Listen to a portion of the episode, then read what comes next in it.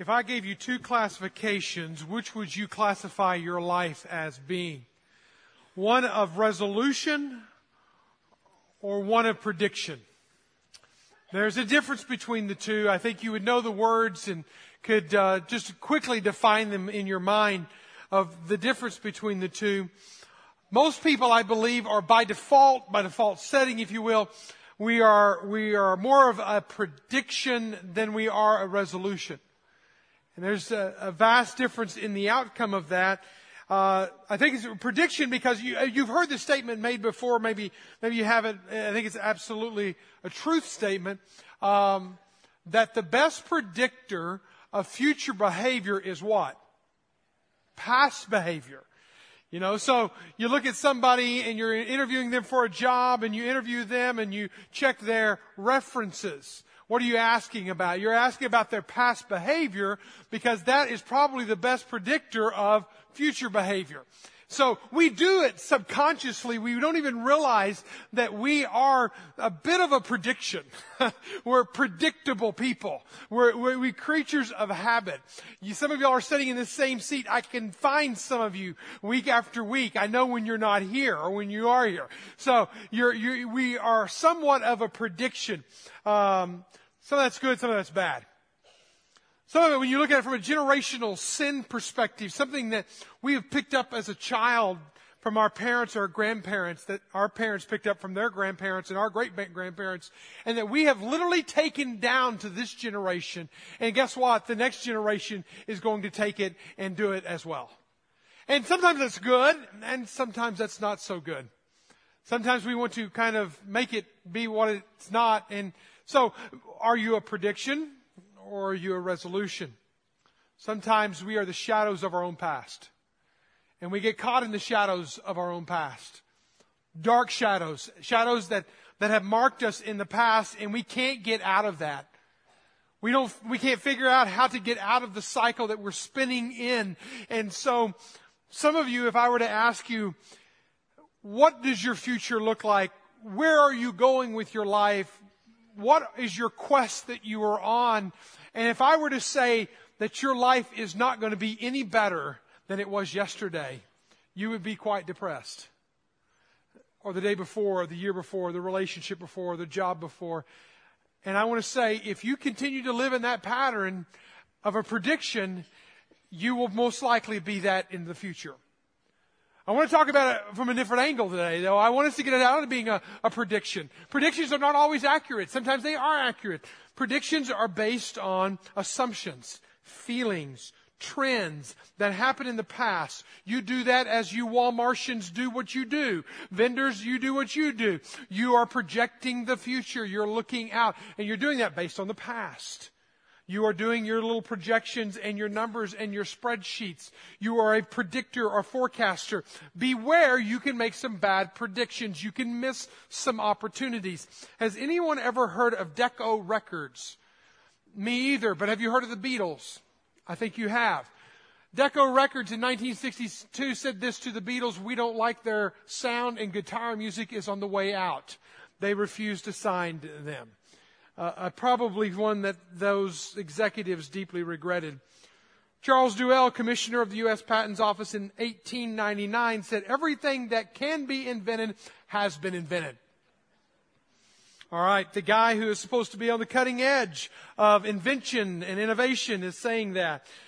A lady named Debbie was a pretty good cook in her own right, and she liked to make cookies, and so she proposed the idea of having a cookie store and this is the letter that she got back. A cookie store is a bad idea. Besides the market research reports, America likes crispy cookies, not soft, chewy cookies like you make, Mrs. Debbie Fields. I'm glad she didn't listen to her prospective people. Probably my favorite one of all, all of these is the next one. $100 million is way too much money to pay for Microsoft, IBM said back in 1982. Bill Gates alone is worth $76 billion, and he's giving it away. So, again, predictions are not always what you want to go off of. Predictions are like sometimes like Forrest Gump philosophy. Life is like a feather on a breeze and it just blows. And again, you can base it on trends. You can base it on atmosphere. You can say, okay, the, the feather's going to go so far and you can do all of the math behind that. And it's going to go this distance and you can do all the studies and analysis of that. Sometimes it's a gut feeling. I want us to move beyond that.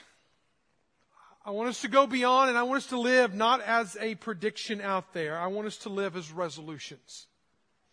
Resolution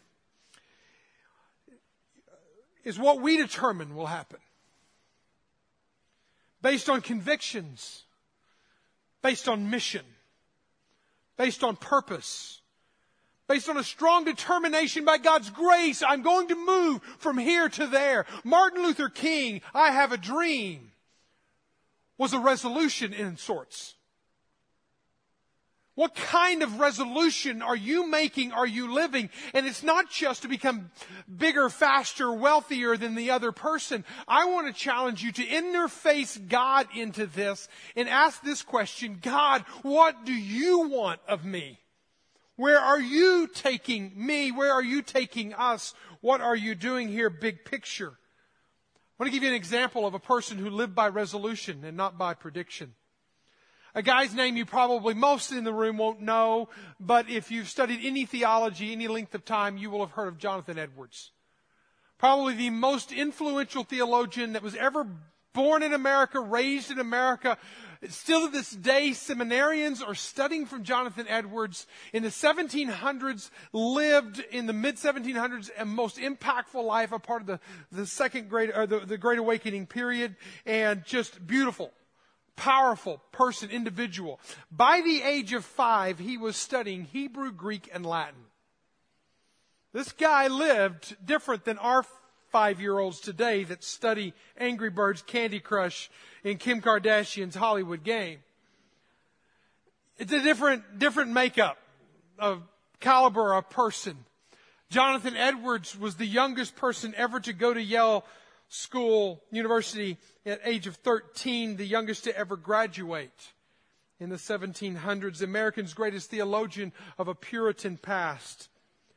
But that's not what I'm talking about resolution. I think all of that kind of built up, all of that laid the foundation for living a life not of prediction but of resolution because when you look at Jonathan Edwards, by the age of 20, had 70 resolutions set for his life.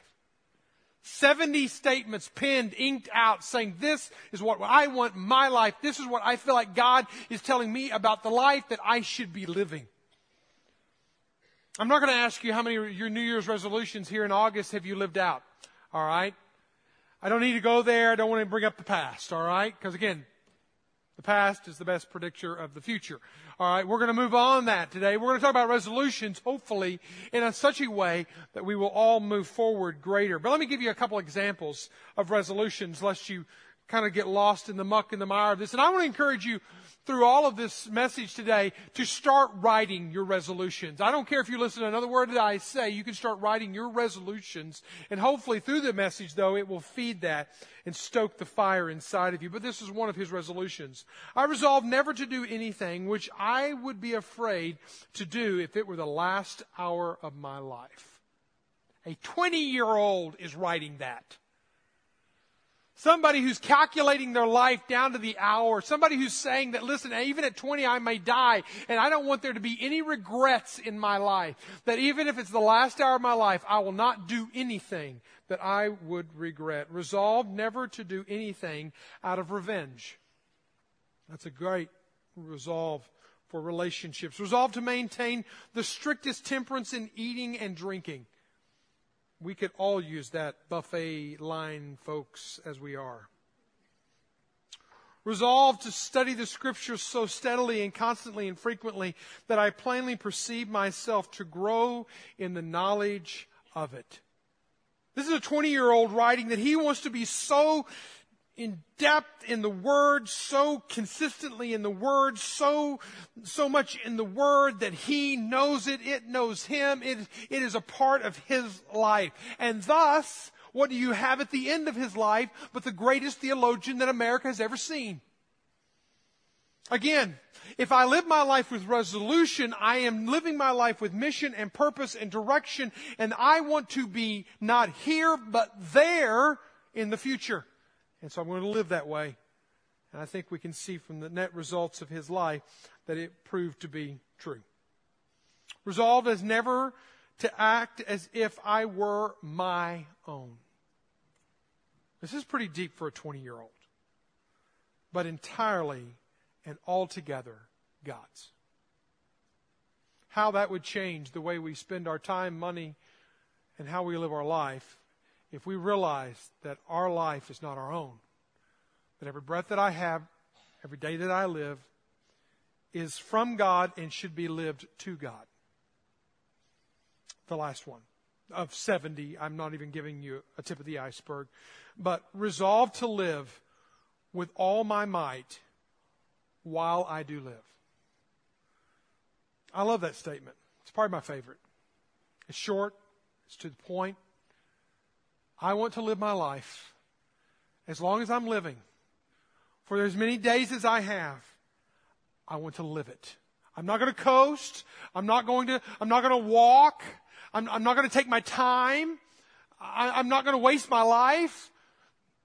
I want it all to count. I want it to count for good. There's a bigger picture out there and I want to live it well at the end of my life. If we were to learn to live with resolution and not prediction, if we were to learn to live with resolution, we would learn and protect our life. It would be a defensive mechanism in our life. It would protect us from a whole lot of train wrecks out there. If I were to write now on a piece of paper, this is how I want my relationship to be, my next relationship. This is how I want my next job to be. This is how I want my next whatever. Fill it in. This is how I want to raise my children. Write it out. Live it out. If we were to live with that level of resolve and commitment, that now I'm going to live and pursue this, it would, it would save us from a lot of wreckage, but it would also steer us through a lot of life's decisions and choices resolutions. Do you live by resolution or do you live as a prediction? We started a study a few weeks ago called Quest, and if you're first time with us today, just a quick review. Quest number one, I think these are the quests that we all have in life. We're all pursuing.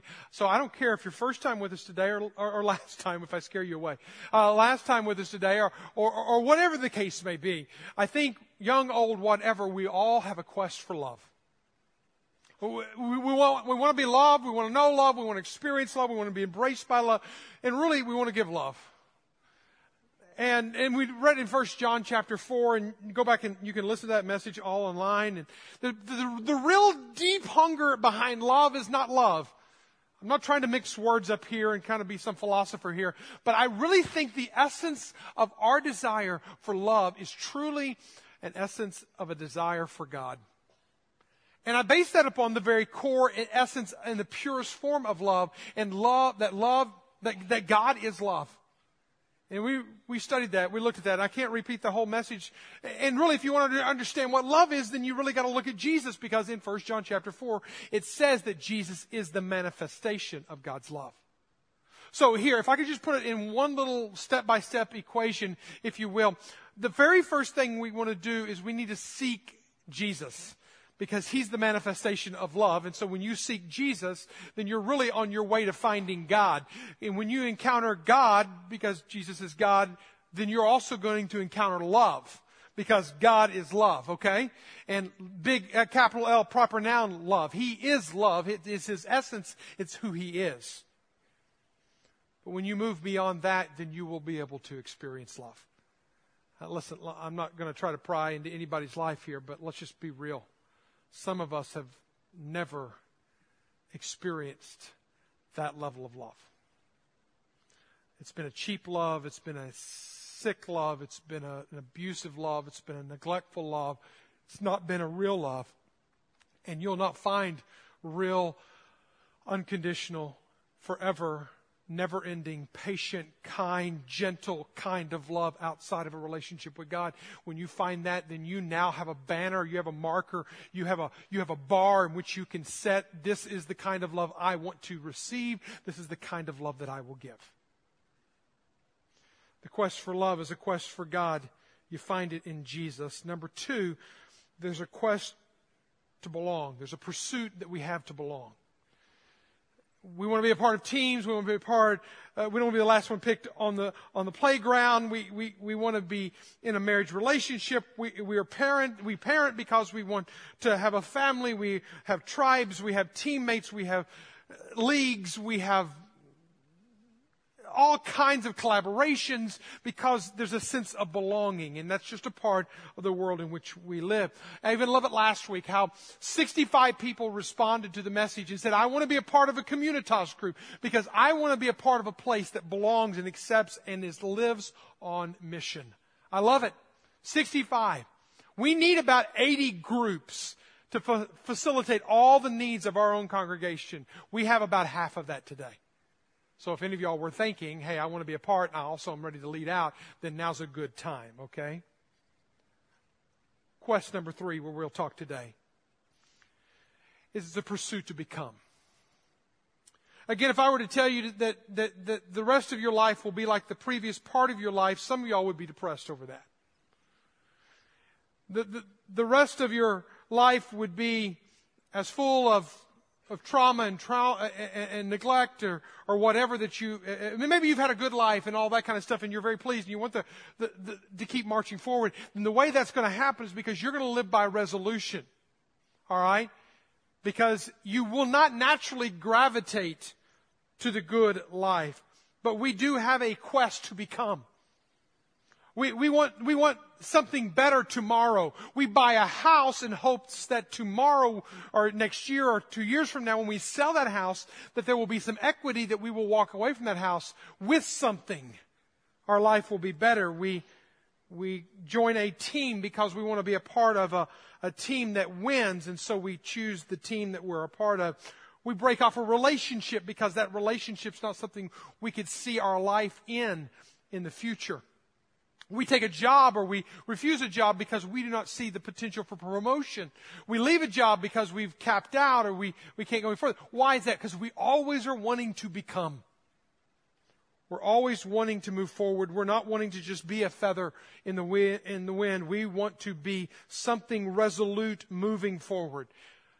More than just that, establishing that fact, how is it that we live a life of resolution? Take your Bibles, be finding the book of First Corinthians. Because I think outside of Jesus, and all, the answer is always Jesus, right? Uh, outside of Jesus, there's probably no better person than looking at Paul and seeing a person who lived with great resolution about his life, great intention about his life. Uh, uh, Paul's the man that we want to study today, and in 1 Corinthians chapter 9 is where we will look, and it's kind of his manifest, if you will. Now, I'm sure there's other places you can find him making strong, bold statements, but this is a statement that he makes about himself that he is living this way. Call it resolution, if you will. Now, just to kind of give you a little bit of insight into the character of Paul, Paul was a sports fanatic. I'm convinced that if Paul were alive today, he would watch ESPN Sports Center every day. Listen to the ESPN radio in his chariot or his car, uh, if he could. Uh, he really likes sports. He's constantly in, in drawing in sports analogies and, and, and, making comparisons to sport, as he will do here. He actually draws on the Greek first century games uh, here uh, to kind of help us get an understanding uh, of what he's trying to compare life to. And in this passage, he really is probably drawing on the Greek first century games and they only had five sports that were in the games. Compare that to the Winter Olympics that we just finished, where there are 96 different medaled events. They only had five. The five were leaping, discus, running, boxing, and wrestling. That was it. That was all. That was the games. But these athletes would train and prepare and, and, and come with little clothes on, on as they could just to, to, to not have any resistance, to, to work hard, to win hard, to do all that they could. So let's now, in light of that context, as he's writing the church in Corinth, Greece here, uh, let's, let's begin reading in verse 24. Do you not know? Now that statement off the, off the top kind of gives you the tone. You already know this. You are you are people from Greece. you go to the games, you watch the games, you, you know what I'm about to say here. Do you not know that in a race all runners run, but only one receives the prize? So run that you may obtain. And every athlete exercises self control in all things. They do it to receive a perishable wreath, but we an imperishable. So I do not run aimlessly. I do not box as I'm beating the air. There's two different games, sports that he brings into play here. I, but I discipline my body and I keep it under control. Lest after preaching to others, I myself should be disqualified. When you look at this passage of scripture, I, I, see that there are four resolutions to, to a life well lived in Paul that hopefully will translate and lay over on our life. The very first resolution that he makes is there was a clear definition about his life. Clear definition. What are you in this thing? Now he says this, in a race, now notice how obvious this statement is. In a race, all runners run. Thank you, Paul, Captain Obvious. You're in the race to run. Runners run. Runners don't walk. Runners don't limp, skip, dance. They run. All right? But that takes definition. If you are a runner, then run. If you're a walker, then get on the sidelines. You're taking up space. If you're a fan, stay in the stands. But if you are a runner, don't be anything less than a runner. We call ourselves Christians. We call ourselves Christ followers. But are we? It needs definition. See, some of us today are calling ourselves followers of Christ. We're, we're in the game. Yeah, yeah, yeah, but we're sitting in the stands and we're not doing anything. We're walking by the sidelines and critiquing everything that's going on around. But we ourselves are not in the game. Define yourselves. If you're in the race, all runners should be running. There are runners, there are walkers, there are bystanders, there are consumers, there are even injured. What are you? Can you define yourself?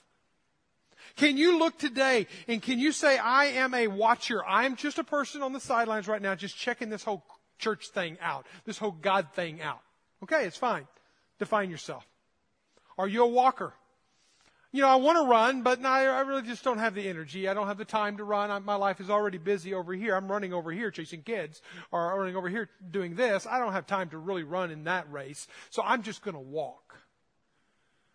Then there are those who like to skip, skip to their own beat, do it their own way. They're not in a race to win it. They're just, they're just playing. They're just playing God. They're just playing church. They're just playing religion. What are you? Can you define yourself? Are you a runner? Because if you're a runner, then you need to be running. If you're a follower, you need to be following. If you're just a fan, you're just in the stands. I get it. But define who you are and where you are in it all. Have you ever, in your life, intentionally and purposefully entered the race? Again, he's using metaphors all the way through here, so I'm just going to hang with that. You're going to have to follow and track along here. But, so are you in the race? Have you ever entered into the race? Have you ever said, Jesus, I'm with you. I'm on. Let's go it. I'm wearing your jersey. I am, I'm, I'm, I'm in this game. Now, I, am reading a book. I just finished a book called, uh, Not a Fan. Maybe you've read it. Have you ever read the book, Not a Fan? It's an amazing book. It's a page turner. We're going to actually study it in the spring, but we'll save that for then. But one of the things that he picks up in that, in that book is he distinguishes between fans and followers. Fans and followers. Some people are just follow, uh, they call themselves, they call themselves all in the team. They wear the team jersey. They buy all the team apparel. They paint their face. They maybe don't even wear a shirt and they paint their, their belly. Who knows? And they, they go to the games and they stand there and they yell and they scream and they're the biggest fans and they could tell the coaches what everything they did wrong and the players whenever they missed the block. But you put them on the field, they couldn't do half of that. They're really good fans, but they're horrible players. They're out of shape. They're not committed. They've not done the time. They've not been disciplined. Listen, Paul is raising the bar and he's saying, listen, if you're a runner, get in the race and run listen, let me remind you. Remind you what Jonathan Edwards said about his own life. And does this sound like a fan or does this sound like a follower? I resolve to live with my, with all my might, all my might while I do live. I resolve is never to act as if I were on my own, I were my own, but entirely, altogether God's. He's using these words all together. Everything's in. All my life, everything, all my might. Another one, resolve never to do anything which I would be afraid to do that if it were the last hour of my life. Define yourself. Are you a runner? And if you're a runner, if you call yourself a runner, are you running? Are you really in this race or are you just watching it from the sidelines? Number two, live with determination. I love what he said there. He said, Hey, by the way, if you're running, run like a runner who wants to win. Only one gets a prize. Only one gets a prize in the ancient Greek games to be immortalized would be to win the Olympics. You're immortal. You're invincible. You're unstoppable. You're like the gods and they would run with such determination as if there's only one prize and they're going to get it. Now, Paul is not saying here that if, if there's only going to be one prize in heaven and, and, and, and we're all racing to get there. He's not trying to say that at all. He's using the metaphor, and the metaphor will only go so far, but he says exactly what he means. Run in such a way that you will win. That's determination. That's commitment. I want to get the trophy. If there's only one trophy, I'm going to get the trophy and I'm going to commit my life to it. Listen, it's not going to come to you. It's not going to just hit you upside the head. You're not just going to walk into it. It's not going to come to you. The good life that I speak of, the life that we talk about, a life well lived, it's not going to do that. Here's a life principle for you. Jot it down. The life well lived is, will not come to you, but you must go to it. It's time for you to get serious about your following Jesus. I'm in the race. I'm going to do this as if there's only one prize and I'm going to be the winner of that prize. That's a level of determination that we need to have. We get so sidetracked by so many things. Even Jesus in his only sermon recorded in Matthew chapter 6, he talks about how people got upset because they didn't have enough food or they didn't have the fashion or they worried about this and they worried about that and anxiety levels all through the roof. I thought, man, that's, that's 21st century America. America. You know, that is us. Um, then Jesus says, but seek first the kingdom of God. And all these things that you're chasing after, all these things that you're anxious about, all these things that you're worried about, they're going to be taken care of. Seek first, though, me. You want to make your priority list? You're going to make all your things you're going to do in life? Put me at the top. At the top of that list, seek first, and all these other things will come to us. And listen, you're going to have to do it. You're going to have to take the initiative. You're going to have to step out. You're going to have to be diligent. You're going to have to be determined in this. Jeremiah 29 13 says, You seek me and find me when you seek me with all your heart. You play games with me, I'm going to put my interpretation on this. You play games with me, I'm going to play games with you. Hide and seek's what's called. You get serious about seeking after me, you get determined to seek after me, you really want to know me, then I'm going to be there. You're going to play games, I'm not going to be there. Number three, you see Paul living a very resolved life by cause, because of his disciplined life that he lived. Live with discipline. Verse 25, he says, exercise self-control in all things. But I'm just a runner over here. I, I can go over here and party on the weekends. I can go over here and do what I want, eat what I want, do what I want. No, no, no, no. If you're going to be serious about the race, if you're going to be serious about winning the race, focus in all areas of your life. Is there any area of your life not fully surrendered to Him? Any area of your life that's not given over to Him. And the, the Holman Christian Standard Bible says, in everything. King James Bible says, goes into strict training. Verse 27 says it like this I strike a blow to my body and I make it my slave. That's discipline. I literally bruise my body so that it will do not what it wants to do, not to, it will blow like a feather on a breeze, but because this is the path that I'm going to take, I am not going to let anything get me off course. I am focused. I am disciplined. First century Greek uh, Stoic philosopher said it like this speaking of the games and how they would live. Would you be a victor in the Olympic Games? Ask a question. So in good truth would I. For it is glorious thing. Remember, you're immortalized if you win the games. But pray, consider what you must go before and what may follow. So you proceed to the attempt. You must then live by rule. Eat what is dis- what will be disagreeable. Refrain from delicacies. You must oblige yourself to constant exercises at appointed hour in heat and cold. You must abstain from wine and cold liquor. In a word, you must be as submissive to all directions of your master as to those of a physician. Listen to your coach. Not to your mind, not to your wishes, not to your whims, not to the wind. That's predictable. That's where everybody else is blowing. You're going a different path. You're going a better path. You're resolved to that. If you don't, if I don't live a disciplined life, then I will chase the fads and the feelings of my world. Stephen Covey said it like this The undisciplined are slaves to moods, appetites, and passions. What are you a slave to? You will either make your body your slave, and as Paul said, beat it into subjection, or you will be a slave to your passions, your desires, and your appetites. I'll tell you, tell you a story about myself, and this really came into focus, literally focus for me, whenever I was going through something and I uncovered some photos of me when I was 27. All right? I've destroyed the negatives and the photo, just so you know. You, nobody will ever see this photo. But I looked at that photo and I said, You have got to be kidding me. See, from the time I turned 20 to the time I turned 27, I had a motto about my life eat or be eaten. and I was not going to be eaten. And so I ate everything as much as I could eat, as long as I could eat, and I just kept eating.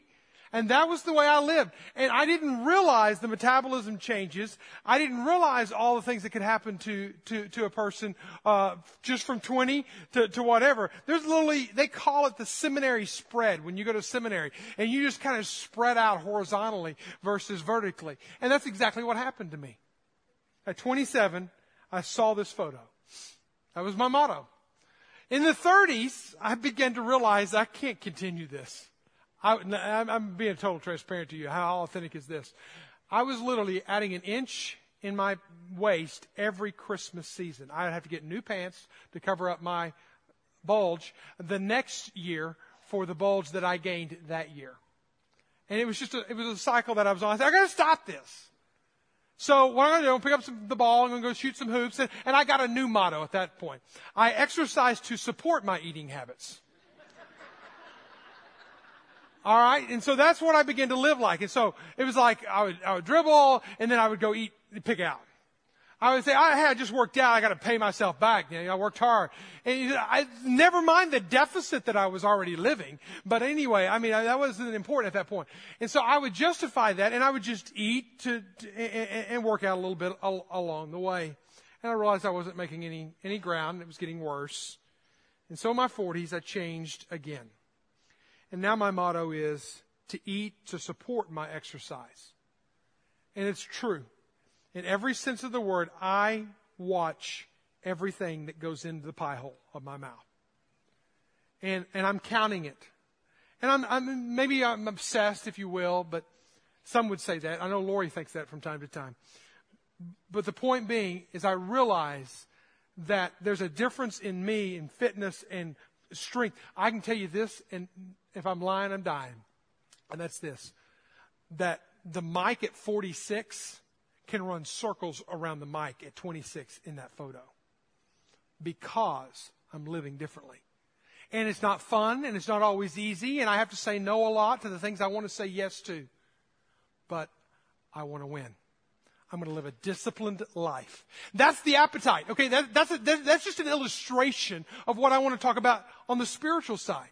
In the same way, spiritually, just as we should take care of ourselves physically, now let's talk about it from a, from a spiritual perspective, because that's exactly what Paul did in 1 Timothy 4 8. He said, physical training's good. He doesn't negate it, not, not, it's not that it's not important, but training for godliness is much better and promises benefits in the life and the life to come. Notice that last phrase, promising benefits in this life and in the life to come. What is, what's the title of this series?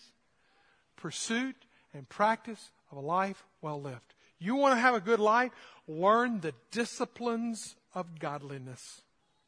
We're going to turn the page in this series of messages and we're going to start talking about the whole idea of the practices and the disciplines of a life well lived. And I'm going to say, listen, I'm going to bring up things to you and I'm going to talk about things that you ought to do as if you were going to a physical trainer and he said, do how many burpees? Uh, do what? How many times? Lift that? Do this? Run that far? What are you talking about? I can't do that. You're going to start saying things like, oh, I can't do that. I don't want to do that. No, you do that. I don't want to do. Yeah, you go there. I don't want to go there. We're going to have all kinds of head talk going on. But if we're going to live a life well lived, if we're going to live like the Jonathan Edwards and not like the Forrest Gumps, if we're going to live like that, then we're going to have to live a resolute life practicing the disciplines of the faith. Spiritual disciplines, J.D. Greear said, are like wires that connect us to the power of the gospel. They have no power in themselves, but they connect us to the place in which the power flows. No one is made a warrior. In the same way, no one is born an average man. We make ourselves into the one or the other. Tom Landry, back when the Cowboys were the best team in the nation, used to be the coach there uh, of the Cowboys, made this statement The job of the football coach is to make men do what they don't want to do in order to achieve what they've always wanted to be. You got to do things you don't want to do so that you can become who you've always wanted to be. That means I'm going to challenge you in the next month of September. Just get ready, put on your seatbelts, and let's get ready to talk disciplines. Proverbs 23, verse 12. I want you to read these next three verses out loud with me. Apply your heart to discipline and your ears to words of knowledge. Apply your heart to discipline. What are your resolutions that you're making today? What, what, what, are the disciplines that you need to apply to your life? Get ready to do it. Number two, uh, 1 Timothy 4 7. Train yourself to be godly. 2 Timothy 1 7. For the Spirit of God gave us, does not make us timid, but gives us power, love, and self discipline. Number four, and you see in Paul's life, the life of resolution because he lived with a destination. He knew that this life wasn't the whole package, that there was more to it beyond this. And he lived that way. Does that remind you of anything like message number one when I talked about reverse engineering? Does that remind you of anything when I talked about it in message number one when I quoted from Stephen Covey again when he talked about beginning with the end in mind? Paul lived his life realizing that this isn't, wasn't the whole game here. There's a second half. There's something that goes beyond. And am I going to be ready for that? Am I going to be ready to, to step up to that? In verse 27, this letter was supposed to be written or believed to be written in 51 AD. All right. Now just keep that in mind. 51 AD. And this is what he says in verse 27. But I discipline my body and I keep it under control lest after preaching to others, I myself may be disqualified. So here he was with living with the end in mind, thinking, you know, one of these days I'm going to die. One of these days it's going to be over. One of these days my life's going to be finished here. And God forbid that I end this race. And at the end of this race, I'm disqualified. I mess up. I stumble. Now skip forward 15 years. to the letter of 2 Timothy chapter, excuse me, I'll just read it, chapter 4 verse 7, written in 67 AD. This is what he said. I fought the good fight. I finished the race. I have kept the faith. Can you imagine in 51 AD when he's writing it? He doesn't know 15 years later that his life's going to be over. But isn't it beautiful when he writes this resolution? I don't want to be disqualified. I don't want to lose. I don't want to work all my life and then throw it all in and cash it all. I want 15 years from now to be able to write my epitaph as I fought the good fight. I finished the race. I've kept the faith. The only way I'm going to do that, you're going to do that, we're going to do that is when we resolve inside of ourselves that we're going to live a resolute life. We're going to be runners in a race, running, not walking, standing, talking, and observing. We're going to be runners determined to win. Determined to win. Disciplined, doing what we need to do to make sure we get to the end so that in the end of our lives we can say we did it. Martin Luther. Martin Luther said at the end of his life, he said in his life, the two most important days this day and that day. Two most important days this day and that day. What was he saying? This day that we're living in right now, let me just zero it in to the hour, to the minute, to the second, right now for some of you in this room, this is the most important minute of your life. Because what you decide to do with this message in this one minute may very well set the trajectory of your life for the next 15, 20 years. This day is important. But it's only important in light of that day. That day being the day that we all stand before God and we all give an account for our lives. And not a perfect person is going to stand before God. That's the, the beauty of His grace. But when I stand before God in all my brokenness, I hope that I can stand before God and I can say, God, I ran a race and I did not stop. I ran with determination. I disciplined my life. I said no when my body wanted to say yes. I said yes when my body wanted to say no. And I did what you asked me to do, God. And I hope when it's all said and done, He'll say, You were faithful. You were good. Enter in. Would you bow your heads with me? You know, for some of you, again, I must, I cannot assume that everyone in this room is even in the race. Did you hear that? Are you even in the race? This thing called the Christian faith, the life, the, the, the, the where it saturates you, it takes over you, it consumes you. Are you in the race? Are you just watching the race go by? Are you in Christ? Are you in Christ? Is Christ in you? If He's not, then right here where you are, right there where you said, would you do this before we do anything else? Would you just say to Jesus, Jesus, I want to follow you. I want to be in the race. I want to win. I want to give everything I have to you, Lord. Brokenness, dreams, future, past, present. I want to give it to you, Lord, and I want your blood, your forgiveness to set it all right and good. Just tell Him in your own words. Tell him that. Enter the race. Some of y'all have been in the race for a while, but you've been standing on the sidelines. You've been dancing when you should be running. You've been walking. You haven't even been, you've been backing up maybe. It's time to, to set your life in some sort of resolute state that I am going to do X the rest of my life if it kills me. And I want to give you that opportunity as the band will sing for maybe you'll just you'll just take this time and you'll just spend it in prayer. And you can stay seated and you might even begin to write out some of those resolutions that you need to write out. But this is your time and I want to pray, God, right now this moment, this day, this hour, this minute, I pray that you are doing such an amazing heart work in each and every one of us. May we define ourselves. May you define us, Lord. And may we get in the race.